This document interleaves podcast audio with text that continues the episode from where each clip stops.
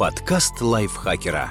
Полезно и интересно. Всем привет! Вы слушаете подкаст лайфхакера. Короткие лекции о продуктивности, мотивации, отношениях, здоровье. В общем, обо всем, что сделает вашу жизнь легче и проще. Меня зовут Ирина Рогава, и сегодня я расскажу вам про признаки, по которым можно раскусить лжеца. Бывший агент ЦРУ Джейсон Хансен в своей книге «Защити себя по методике спецслужб» рассказывает о том, какие шпионские приемчики можно применить в обычной жизни. Например, как научиться распознавать ложь. Эти инструменты помогут вам, когда вы захотите выяснить правду и вывести лжецов, воришек, изменщиков и лицемеров на чистую воду. Перед тем, как пытаться выявить лжеца, установите линию отсчета. Вам нужно знать, что составляет норму для человека, а что нет. Допустим, вы решили, что некая дамочка поцарапала вашу машину на парковке. Вы задаете ей вопрос, и она начинает проявлять признаки лжеца, например, супервозмущение. И вы решаете: точно, это она. Но вполне возможно, что дамочка сама по себе очень нервная и беспокойная, и всегда ведет себя именно так. Вам нужно выяснить, как реагирует человек в спокойном для себя состоянии, а уже потом применять описанные ниже приемы. Какие же признаки помогут вам раскусить лжеца?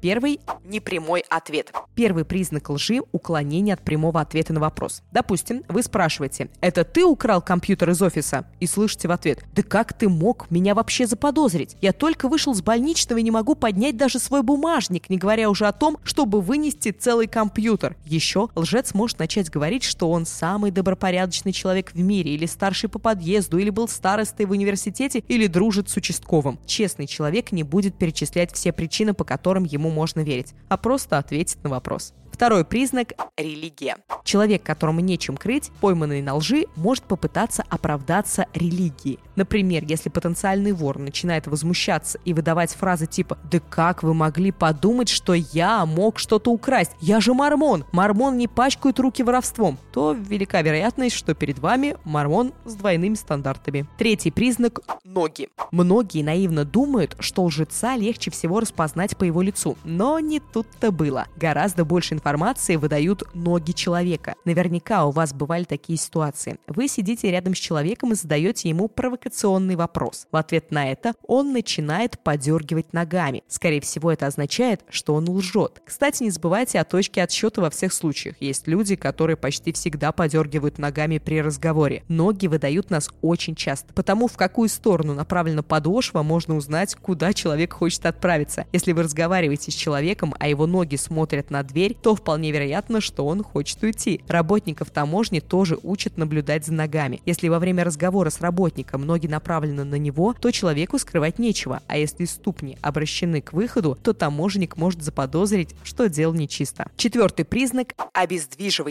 Джейсон в книге рассказывает такую ироничную и жизненную, кстати, историю. Однажды он летел в самолете, и вдруг кто-то из пассажиров выпустил газы, причем очень смачную порцию. Все начали оглядываться и искать этого хулигана, и только один человек замер на месте, как вкопанный. Джейсон сразу догадался, что это он. Лжецы часто ведут себя, как черепаха в испуге, втягивают голову в панцирь и не двигаются. Пятый признак – слишком искренний взгляд. Многие думают, что если человек начинает опускать глаза в пол, то он врет. Это не так. У человека может быть десяток причин смотреть вниз. Смущение, например. Представьте, вас вызывает начальник и спрашивает, куда подевались отчеты. Вы не знаете, куда они делись. Опускайте глаза вниз. Само положение такое, что для вас это нормальная реакция. Особенно если учесть, что у вас песочит начальник, а вы подчиненный. Выдать же лжеца может, наоборот, слишком честный и искренний взгляд. Если человек смотрит вам прямо в глаза, чересчур прямо и искренне, это может означать, что он врет. Шестой признак – гиперреакция.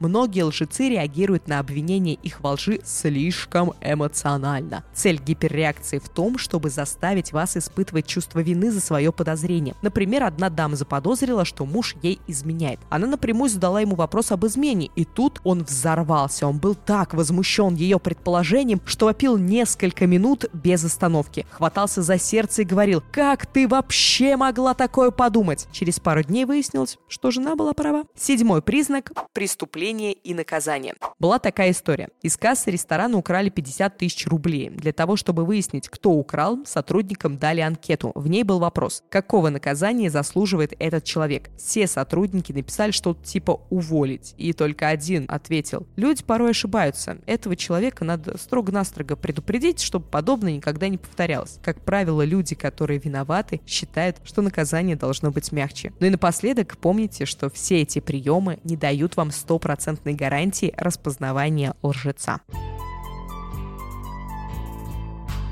Спасибо большое, что прослушали этот выпуск. Ставьте нашему подкасту лайки и звездочки, подписывайтесь на него, пишите свои комментарии и делитесь им со своими друзьями в социальных сетях. Я, Ирина Рогава, с вами прощаюсь. До встречи в следующем выпуске. Пока. Подкаст лайфхакера. Полезно и интересно.